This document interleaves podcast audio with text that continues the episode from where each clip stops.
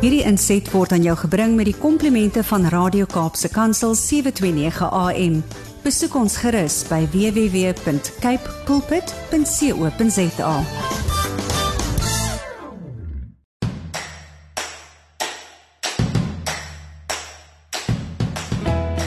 Dit is alweer Saterdag. Dit is die middel van April van 2023. Jy is ingeskakel by Kaapse Kansel 729 AM. Jy luister na Landbou Landskap. Hartlike goeiemôre van my Willem van Jaarsveld.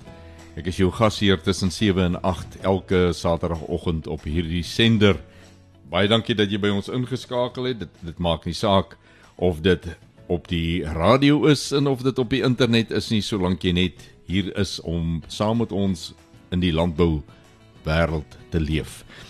Vanoggend weer 'n lekker vol program om 10 oor 7 kom saad vir die saaier aan die beurt. Ons lees Johannes 2 vers 22 met die tema sy woorde is betroubaar en waar. En dan in Kapstok wat om 20 oor 7 aan die beurt kom, praat dokter Japie van der Westhuizen, hy is die hoofbestuurder van SA Stamboek oor karkaseienskappe en skandering wat op karkasse gedoen word. In Huis en Hart uh, wat om 7:30 begin, is my getroue kollega Gerda Leroux weer op diens en gesels sy met Frank Hinze.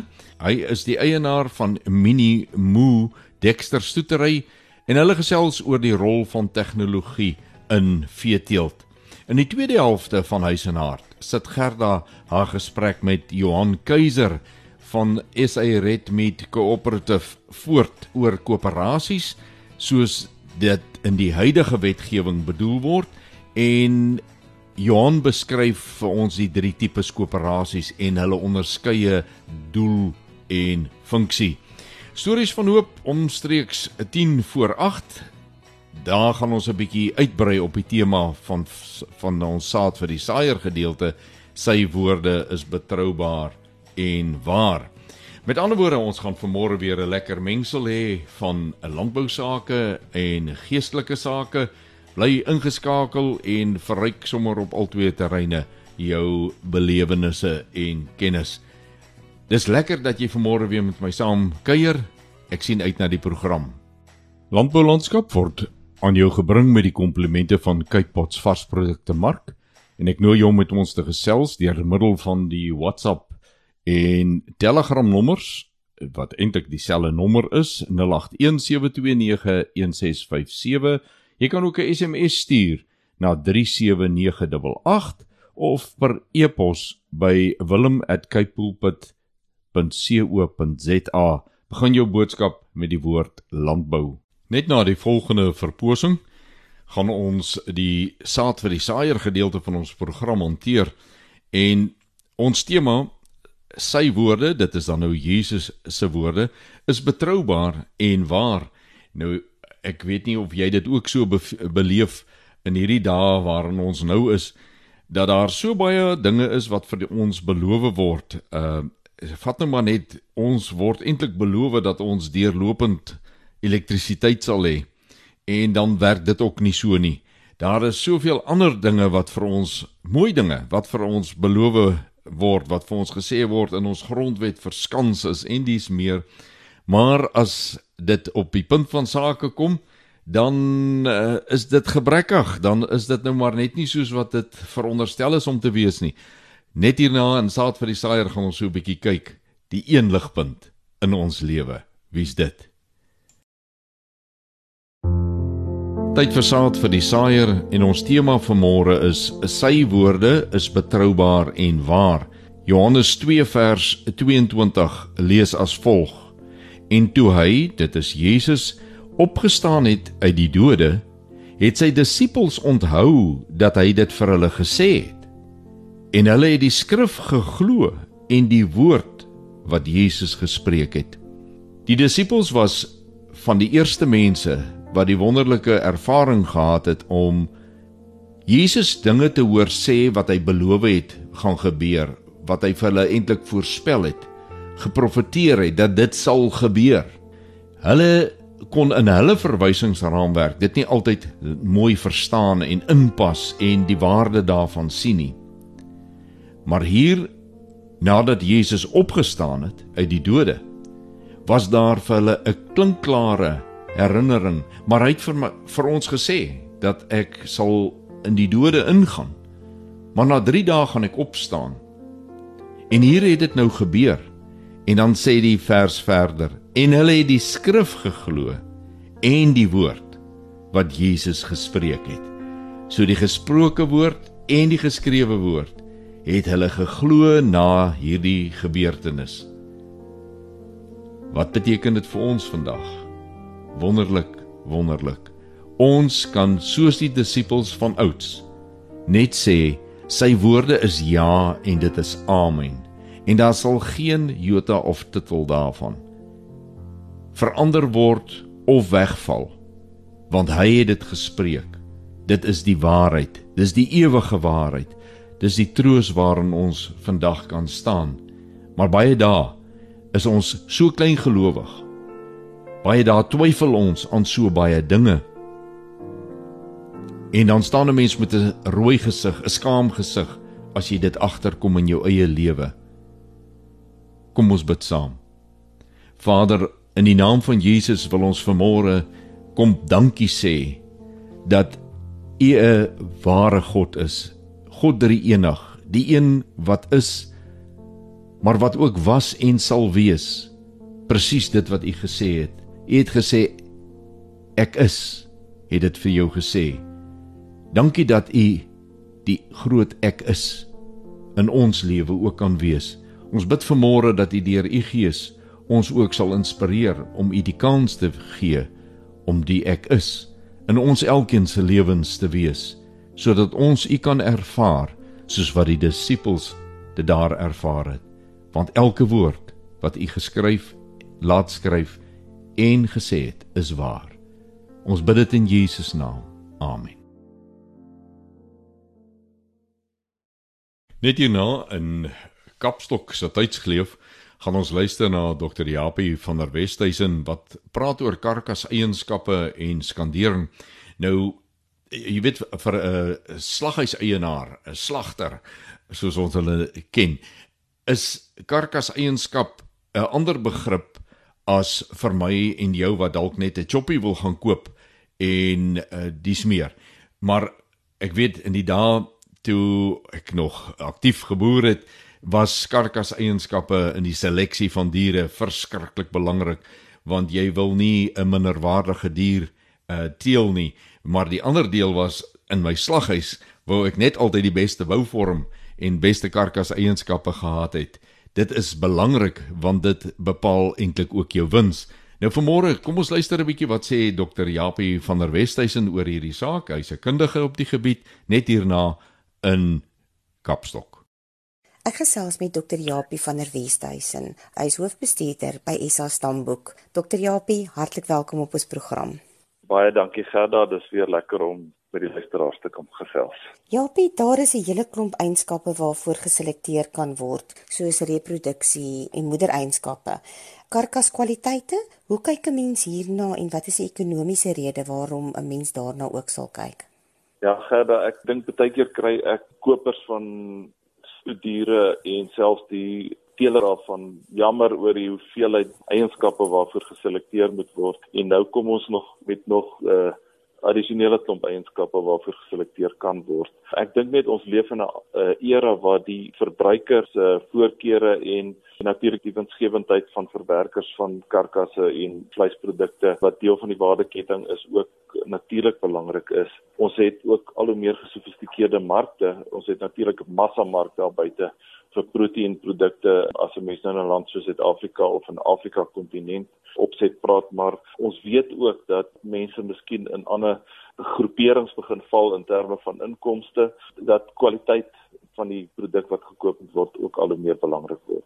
So wat eintlik gebeur aan die vleisbeeskant is dat mens kan as jy in terme van karkas eienskappe gaan kyk of kwaliteite gaan kyk, dan kan 'n mens dit ook in twee dele miskien gaan deel party van die eienskappe kan mens net meet op 'n ek wil amper sê vir dooie dier. Met ander woorde, jy moet eers die dier slag en dan moet jy nou 'n klomp eienskappe kan jy dan nou gaan meet op daai dooie dier. Maar dan behalwe as jy miskien semen getap het van so 'n bil, kan jy nie meer teel met hom nie. So met ander woorde, dis die een manier van doen of jy kan 'n nageslagtoets doen. Jy het 'n klompie bulle en jy gebruik hulle op koeie en jy slag al die nageslag nadat jy hulle afgerond het op een of ander stelsel of op die veld of of in 'n voerkraal en jy slag daai diere en jy kry sekere kwaliteite uit dit uit. Die groot revolusie het egter gekom waar klankgolwe kan gebruik word. Ons praat in Engels van real-time ultrasound. Ek weet nie wat regtig Afrikaans daarvoor intyds of kits manier wat jy dan klankgolwe in die dier instuur met 'n skandeerder en soos wat die verskillende weefsels daai klankgolwe terug reflekteer in die sien jy dit op 'n monitor en jy kan sekere eienskappe gaan meet op 'n karkas baie dieselfde as wat jy na uroloog toe of een of ander dokter toe gaan wat jou skandeer miskien oor jou spiere of blaasprobleme of wat ook al die geval mag wees. So dis dis basies dieselfde tipe instrumente. Dis net bietjie meer jy kan dit gebruik buite in die veld op beeste en so aan. So dis dieselfde beginsel. So die manier waarop dit dan werk is op die daar's 'n spesifieke plekke op die karkas op die lewendige dier wat jy dan kan skandeer. Uh, nou dit is hierso op die oogspier, op die rug tussen die 12de en 13de rib So dis hierdie sogenaamde ribeye snit daarso. Waarom daarso? Want dit gee vir jou die beste indikasie van die beenspiere vetverhouding op die res van die karkas. So deur navorsing het, het die ouens uitgevind dat dit is die regte plek om dit te doen. Skandeer basies die dier daar vir drie eienskappe. Die eerste een is die onderhuidse vet of die subcutane vet. Met ander woorde, as jy nou 'n klompie billetjies in 'n groeitoets het en dit simuleer min of meer 'n voerkraal situasie, en jy skandeer daar, dan kan jy in millimeter sê wat is die onderhuidse effek op daai spesifieke punt. Met ander woorde, dis so op die sirloin die die lendesnit, daai vet wat jy dan op daai lendesnit meet. Die tweede baie belangrike een is die oppervlak van die oogspier. Nou die oppervlak van die oogspier, dit dis basies die masjiene te dis soos 'n muis. Jy sal op die buitelyn van die oogspier sal jy hom sogenaamd trace en dan werk die masjien vir jou die vierkante millimeter of vierkante sentimeter van die oogspier uit. So as jy twee bulle het wat in 'n groeitoets het wat is wat min of meer dieselfde weeg, wat die min of meer dieselfde ouderdom is en hulle verskil in terme van hulle oogspieroppervlak, dan weet jy die een met die hoër oogspieroppervlak is die een wat eintlik meer spierweefsel het en wat vir jou hoër uitslagpersentasie gaan gee en wat vir jou meer eetbare vleis gaan gee op die karkas na die tyd daai bil so 'n baie goeie maatstaf. Die derde een wat gemeet word op die oogspier tussen die 12 en die 13de rib is die marmering. Met ander woorde die vet wat neer lê tussen die spierweefsels wat eintlik 'n groot effek het op die smaak van die vleis. Dit is nou so dat ons slag oor die algemeen ons diere baie jonger in Suid-Afrika en 'n mens kan nou oor die meriete daaroor kan jy lank debatteer. Uh maar dit is maar wat gebeur in 'n normale praktyk en dat die marmering in sekere gevalle nog nie ten volle tot uiting kom op 'n dier wat sê net maar 'n jaar of of onder 18 maande oud is nie omdat marmering daai vet eintlik op 'n later ouderdom eintlik effektief neergelê word in die spierweefsel. Maar ons stel reeds op daai ouderdom al klaar variasie of verskille. Kry ons met so skandering en seleksie daarvoor gaan beteken dat 'n mens ook diere gaan voorkeur gee wat vinniger marmering neerlê. Ons vind ook dat dat daar taamlike groot verskille is tussen rasse.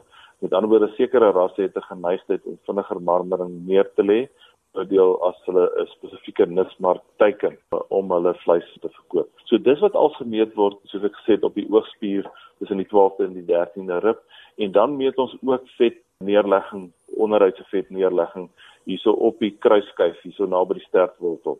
En dit gee vir mense aanduiding daai verskil tussen die onderhuidse vet op op die oogspier en op die kruisskyf, die rand is styk soos mense in Engels sou sê. Daai verskil wys dan eintlik oor die op die vetverspreiding op daai spesifieke diere. Met ander woorde, hoe goed word die vet oor die karkas versprei wat natuurlik ook dan 'n karkas kwaliteitseienskap is.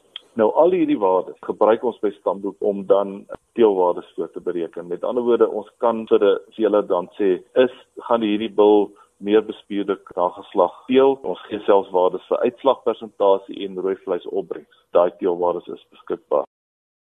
Van môre in Huis en Hart kom twee sake aan die beurt. Die eerste, een van die interessantste beesrasse wat ons in ons land het, die klein Dexter ras. Nou ek sê klein en deesdae is die moderne Dexter glad nie meer so klein as wat hy op 'n stadium was nie deur teeling en tegnieke wat toegepas is is die beesteras ook al ontwikkel na iets wat regtig waar besonders is en vanmôre hoor ons dit so uit die mond van een van die teelers van hierdie ras. Dan gesels Johan Keiser verder oor uh, koöperasies, koöperasiewese, baie interessante onderwerp.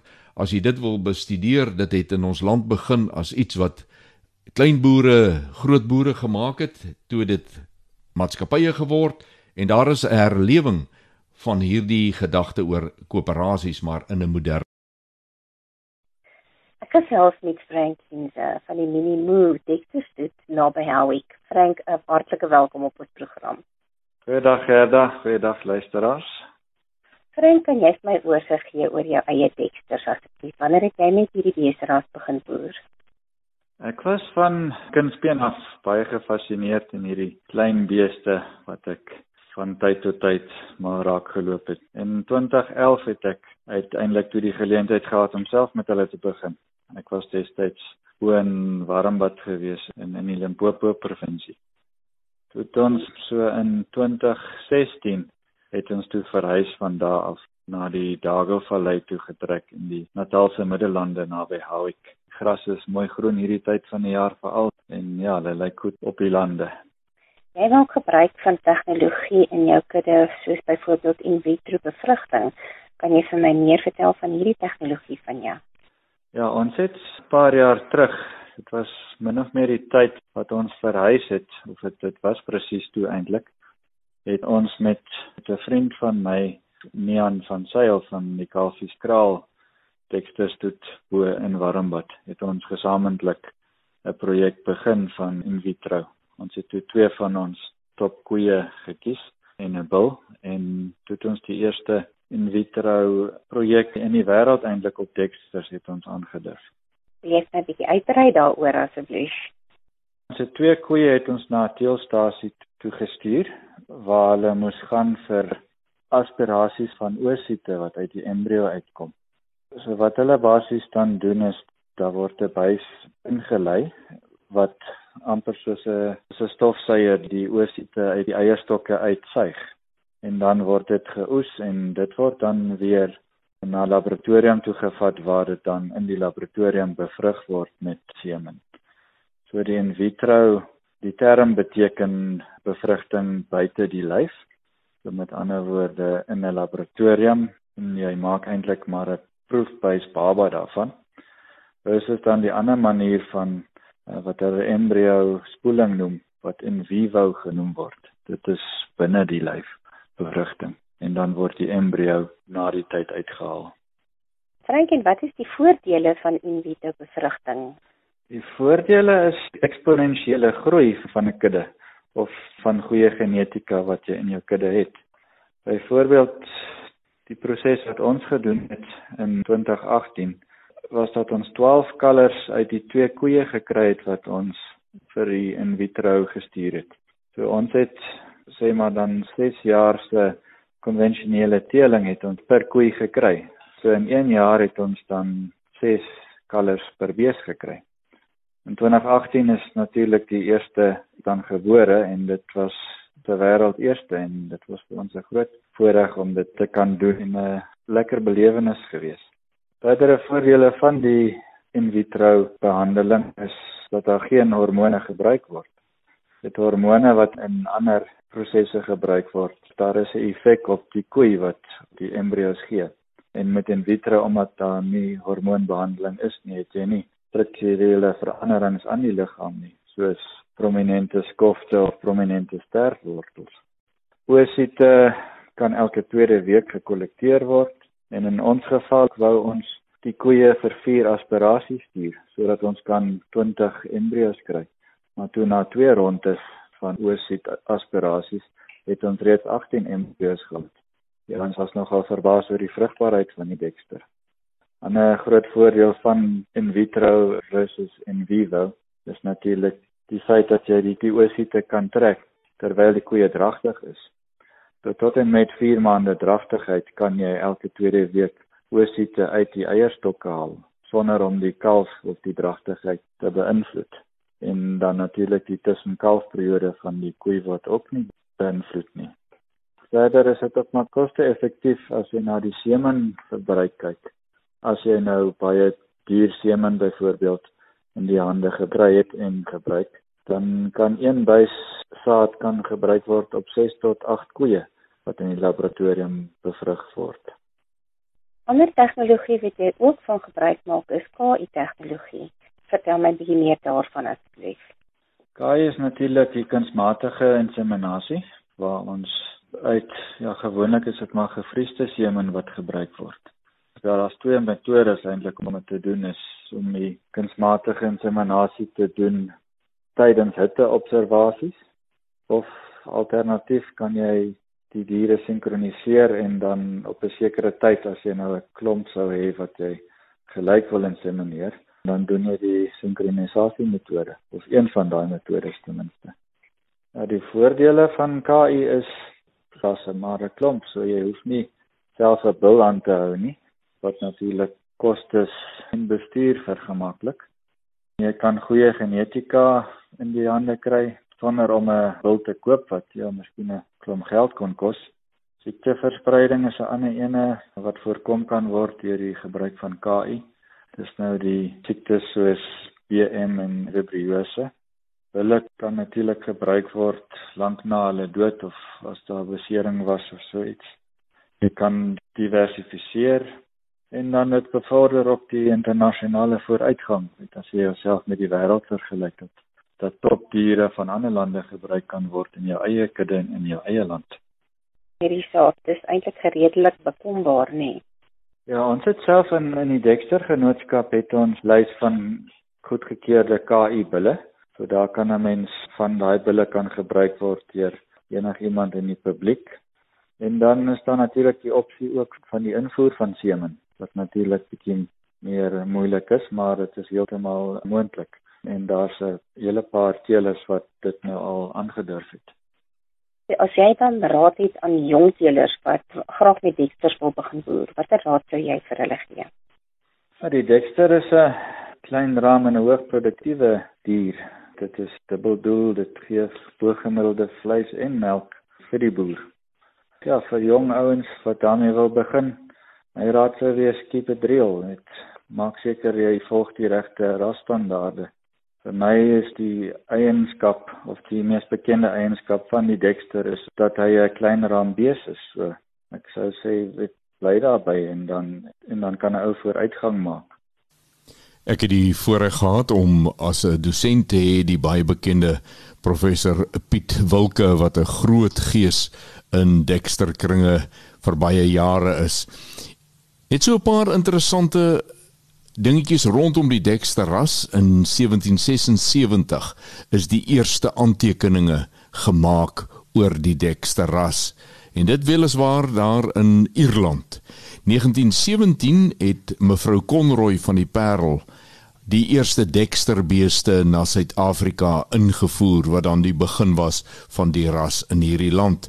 1953 is die teelersgenootskap gestig in Koelsberg deur 13 teelers.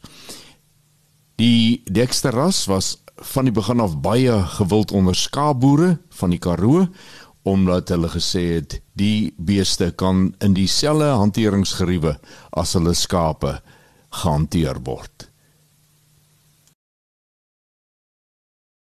Ek gesels met Johan Keiser en ons gesels verder oor koöperasies. Johan, hartlik welkom in ons program. Dag sê Gerda en dag sê ook aan al die luisteraars.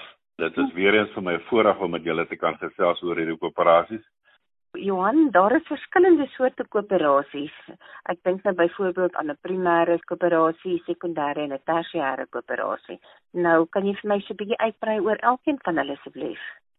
Jy kry die primêre koöperasie, die sekondêre koöperasie en 'n tersiêre koöperasie. Nou goed. Kom ons gaan kyk gou-gou. Hoekom begin ons by die primêr? Die primêre koöperasie is die ding waar die algemene bedryf plaasvind. Ons het nou gepraat van die ouens van die skaapboere, 'n koöperasie oprig en hulle sit vir hulle 'n uh, slagpale op en daar gaan hulle. Dit is wat ek noem waar die aktiwiteite plaasvind, die daaglikse dinge plaasvind. Dis waar die primêre koöperasie is. Dis die mees aktiefste koöperasie van die hele spul. Die manne bedryf daarin, hulle ploeg, plant, saai, verkoop, verwerk of hulle teel en hulle gaan voerkrale toe en bemark. Dit is waar die groot aktiwiteite dan ook gewoonlik plaasvind. Dan gaan ons na die sekondêre koöperasie toe. Net so terloops, 'n sekondêre koöperasie, ons het nou teruggegaan in die begin van die primêr gesê jy het 'n aantal ouens wat bymekaar kom, hulle stig die koöperasie en dan nou kry ons die sekondêre koöperasie. 'n Sekondêre koöperasie word opgerig deur twee primêre koöperasies, twee of meer primêre koöperasies. So in hierdie sekondêre koöperasie kan 'n mens dan nou gaan sit en sê, "Goed, hoekom is daar 'n sekondêre koöperasie?" Elke primêre koöperasie se behoeftes van verskillende streke verskil van mekaar. So met ander woorde, die Vrystaat met sy kaal vlaktes het nie juis vrugte nie en ook nie subtropiese vrugte en sulke goeders nie. En hulle het skape en hulle het vee en hulle plant mielies en daai tipe van goeders. Die ouens hier in Natal byvoorbeeld het suikerriet en hulle het piesangs en hulle het papayas want dit is subtropies. As jy hierdie koöperasie sou oprig in Natal, gaan hy verseker verskil van die ouens in die Vrystaat. Hierdie manne hier in Natal het definitief nie 'n meele nodig om mielies te maal nie. Hulle het wel voere en daai tipe van goed, maar as gevolg van die klimaat is hulle behoeftes dan ook nou anderster as die mielieboere in die Vrystaat. Dit is hoekom jy in verskillende streke koöperasies het wat streeksgebonde is as jy nou afgaan daar na die Suid-Kaap toe, daar het jy weer die ouens met die canola en met die koring en skape. Daar's natuurlik varke ook en as hoenders, maar hoofsaaklik verskil al hierdie areas van mekaar af. So dan maak dit logies sin dat die boere van daai area waarin hulle is, 'n primêre koöperasie oprig om aan hulle behoeftes te voorsien. Onthou ons praat die hele tyd hierso die mense moet verstaan. Die koöperasie word opgerig om die boere se behoeftes te voorsien aan wat hulle wil doen en wat hulle wil mee boer of wat hulle wil bymekaar sit. Kom ons na die sekondêre koöperasie toe, dan sê ons maar goed. Al hierdie verskillende boere, maak nie saak wie hulle is, of hulle nou in die Vrystaat is en of hulle in die Wes-Kaap is en of hulle in Natal, waar ook al, daar's 'n paar dinge wat hulle graag in alles in gemeen het. Hulle gebruik kunsmis of misstowwe, hulle gebruik saad, hulle gebruik dieregesondheidsmiddels, dip en spuitmiddels, brandstof, al daai tipe van goeder. En dan is dit nodig om in hierdie sekondêre koöperasies hierdie ooreenkomste te sluit met hierdie manne, die groot manne en hulle lewer dan deur die sekondêre koöperasie af na die primêre koöperasie toe dienste aan die lede van die koöperasie se stelsel. Ja, onthou dit is heeltemal 'n stelsel. En ek sou graag wil net dit noem. Vir my is 'n koöperasie 'n geslote stelsel. Die Engels het so 'n mooi woord daarvan is 'n closed environment. Nou ons 'n bietjie gesels daaroor net die voordele daarvan bekyk hierso. Onthou nou net die sekondêre koöperasie is opgestel deur die primêre koöperasie. En omdat die primêre koöperasies dan die sekondêre koöperasie op die been gebring het, is hierdie primêre koöperasies ook lid van die sekondêre koöperasie. So die ou wat lid is van Die primêre koöperasie is dan via die stelsel ook lid van die sekondêre koöperasie. So hier het ons nou die sekondêre koöperasie, hier rig ons die goeder op en onder andere 'n ander groot kommoditeit is befondsing. Hier moet befondsing gereël word. Die befondsing is hier so op die grens van die sekondêr en die tersiêre koöperasie. Ons gaan nou by die tersiêre koöperasie kom. So jy het nou ouens wat hier onder bedryf Hulle het sekere behoeftes wat hulle gemeenskaplik het, al hierdie koöperasies, dit word in die sekondêre koöperasie beding en dis waar die diensverskaffers dan nou ook ooreenkomste aangaan. En wat belangrik is, hierdie diensverskaffers moet ook lid word van daai koöperasie. Nou bind jy hierdie manne almal mooi saam in 'n gemeenskaplike stelsel en 'n stelsel. Dan gaan ons na die tersiêre koöperasie toe en hy gaan beding op 'n veel hoër vlak as wat hierdie ander koöperasies is. Soos ek net genoem het, die finansies sal byvoorbeeld onder die tersiêr gaan val. Maar jy kan hulle hou hier in die sekondêr totdat die stelsel groot genoeg is om te migreer na iets hoër toe. Weereens, hierdie hele stelsel word bedryf deur lede van die koöperasie wat die belange van die aandeelhouers en die lede van die verskillende koöperasies op die hart het. Hierdie manne kan nie doen wat hulle wil. Hulle moet hulle opdragte kry en hulle moet daai opdragte uitvoer Hulle gaan natuurlik gaan sê, "Maar luister manne, hier is 'n geleentheid, ons moet hierna kyk." Hulle lê dit voor. Die koöperasie sê almal, "Ons stem daarmee saam" en hier gaan hulle. Nou bedryf hierdie tersiêre koöperasie ook op sy eie en op hierdie verskillende vlakke soos byvoorbeeld 'n tersiêre koöperasie sal 'n gemeenskapsbank op die been kan bring. En daai gemeenskapsbank moet ons nou hoor die woord gemeenskapsbank. Hy kan funksioneer net soos 'n handelsbank. Hy kan alle transaksies doen wat 'n handelsbank kan doen, maar hierdie gemeenskapsbank behoort aan die gemeenskap. En omdat dit aan die gemeenskap dan behoort, het hy 'n ander funksie en werk hy onder ander stelreëls. Hy word nog steeds onder die bankwet beskerm want mense gaan nou hulle geld kan deponeer. Hulle kan dit ook in beleggingsbesigheid sit of in beleggingsdeel van hierdie gemeenskapsbank. Maar hoofsaaklik kyk hierdie gemeenskapsbank na die lede se belange. Ouens wil bank hulle geld daar, so die geld word daar gesit. Hulle doen hulle finansiële transaksies net by 'n gewone bank. En dit is hoekom 'n gemeenskapsbank dan ook baie gewild is. Want weer eens, ons gaan kyk na wat gebeur vandag met baie banke. Ons sien hierdie banke gaan onder. Hoekom gaan hierdie banke onder? Want hulle vat risiko's. Dan raak hulle uit kontantheid en die ouens wat hulle geld in die bank belê het, sit nou met 'n hier by 'n gemeenskapsbank is dit belangrik is dis die belange van die mense en die deposito's van die mense word gehou op 'n veilige plek. Daar word nie daarmee gedobbel nie. Dit word op sekuriteit gehou. Maar dit is wat in die tersiêre vlak voorkom, is die ouens kan jy daai bank gaan oprig. So min of meer dit is die drie vlakke geraan. Ek hoop dis nou duidelik wat die verskil gaan wees, maar soos ek sê, die groot aktiwiteite, die bedryf is hier onder by die primêre vlak van koöperasies. Johan in 'n vorige program het jy gesê dat ons so kortliks gaan praat oor die gevolge as jy nie aandeelhouer is in so 'n koöperasie nie. Nou, wat sal die gevolge wees? Gerda, jy sien wat gebeur wat baie belangrik is, is balans. Jy word 'n lid van die koöperasie en omdat jy lid is van die koöperasie, moet jy 'n aandeelhouer ook wees. Jy kan nie net lid wees nie want jy gaan 'n maandelikse fooi betaal. En 'n deel van daai fooi wat jy gaan betaal, gaan vir jou aandele koop in die koöperasie oor 'n tydperk. En dan om balans te bring om te verhoed dat die ster die hond begin rondswaai en ouens met duistere motiewe betrokke raak en dan neem hulle die stemreg oor. So die weer eens kom ons terug na die oprigting van die koöperasie, die grondwet van die koöperasie waar die lede gaan bepaal hoe werk hierdie hele struktuur belangrik. Want nou gaan jy kry dat maak nie saak hoeveel aandele ou gekoop het. Al is hy net 'n lid, 'n klein lid, is 'n klein boer. Hy het een stem maar hy het ook een stem by die aandeelhouers. So as daar 'n oues wat een stemmetjie het en daar's 'n ou wat 'n miljoen rand se aandele gekoop het, hulle het net een stem elk. En weer een, met die oprigting word hierdie goed bepaal en dit is hoekom dit belangrik is dat mense wat 'n koöperasie oprig, gaan sit met 'n kenner, nie 'n slim Piet wat iewers langs die pad iets gehoor het nie, met 'n kenner om vir hom te sê manne, hier is die slaggate, hier is die rede, so moet 'n mens dit doen. So baie belangrik. 'n Aandeelhouer is ook 'n lid van die koöperasie en vice versa. Nou het jy 'n balans gekry in hierdie koöperasie om te verseker dat alles gaan vlot loop en hier is nie 'n groepering wat gaan opstaan en almal begin rondstand nie. Almal het 'n gelyke reg met 'n stemreg en dit is hoekom belangrik is. Ek wil dit beklemtoon oor en oor. Wanneer jy 'n koöperasie oprig, die lede van hierdie koöperasie moet aktief betrokke wees en bly in hierdie koöperasie van hulle. Dit is hulle besigheid. Dis nie net jou besigheid om te boer nie.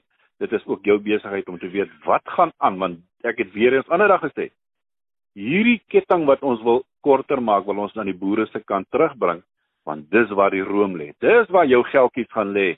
Daai geld wat gaan maak dat jy vir maar 'n bietjie kan gaan vakansie vat of bietjie vir maar 'n nuwe kar kan koop. Maar dit is wat belangrik is, is dat jy 'n balans kan hou in hierdie struktuur daai roomgeldjies, dit is waar jy ons op pad is en dit is die ding wat gaan maak dat boere weer suksesvol gaan word. Insaat vir die saaier het ons vanmôre gepraat en gelees oor hoe betroubaar en geloofwaardig die woorde van God en van Jesus vir die disippels was, maar ook vir ons tot op hierdie dag toe is.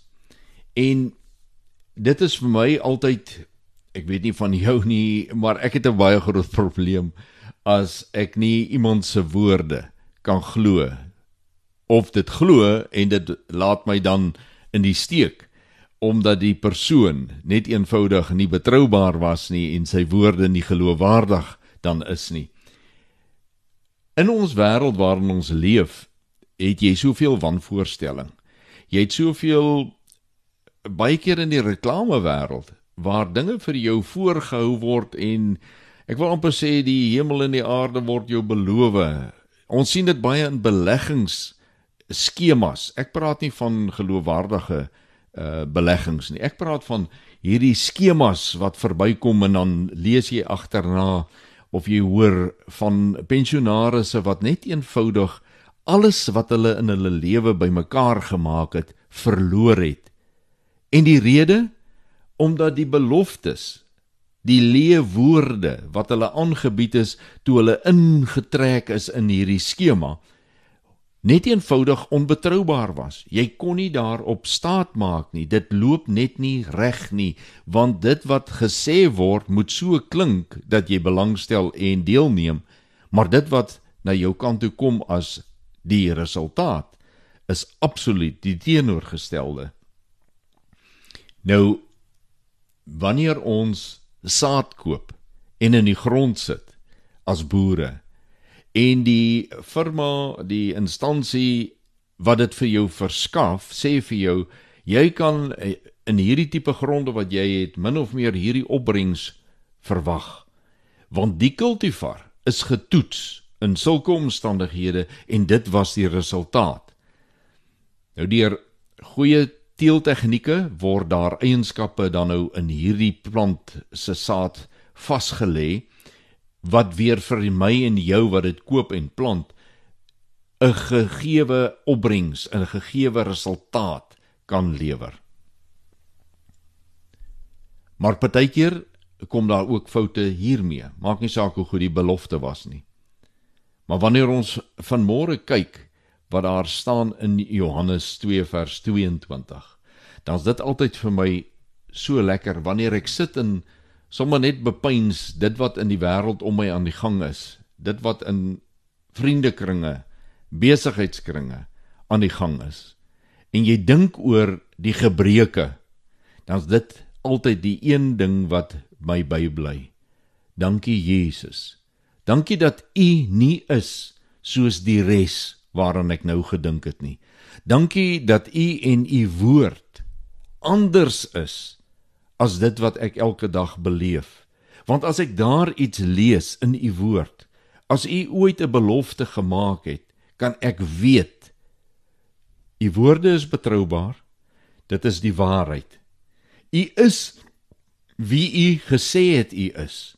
U is soos wat hy daardie tyd was, is hy vandag.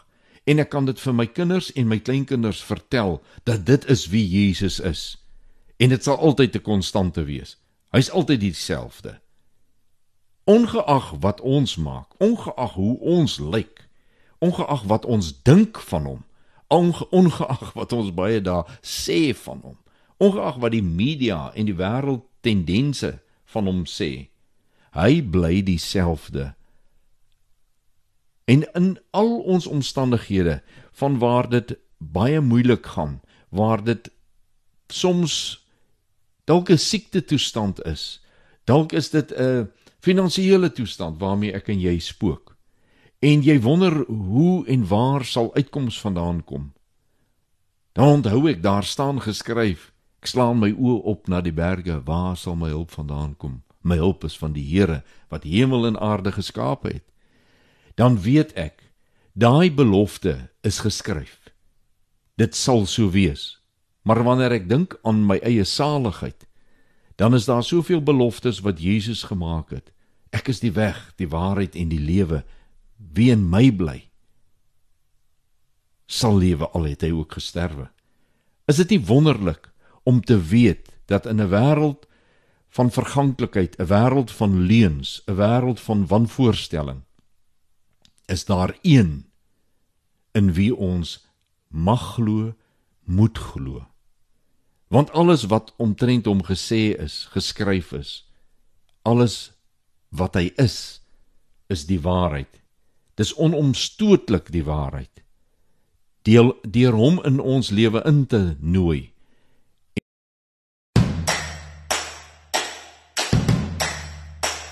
Hoe sê ons fluit fluit, my storie is uit. Ons het alweer aan die einde van nog 'n uurlange saamkuier hier op Landbou Landskap op die senders van Kaapse Kansel 729 AM gekom. Baie dankie vir jou bywees vanmôre. Dankie vir jou saamluister. Sonder jou die luisteraar is uh, dit net nie die moeite werd om 'n program op die lug te hê nie. Baie baie dankie.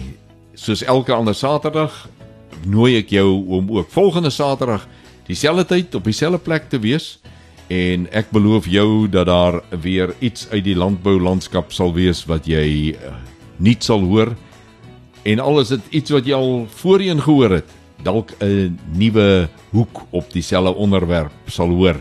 Baie dankie aan Cape Pots varsprodukte mark wat vir ons hierdie program moontlik maak elke Saterdag. Baie dankie dat jy ook sal gebruik maak van dit wat ek vir jou gegee het aan die begin van die program waar jy met ons kan praat en kommunikeer. Tot ons dan weer saamkuier volgende Saterdag om 7, groet ek Willem van Jaarsveld en mag jy elke oomblik Vader se guns op jou lewenspad beleef wederom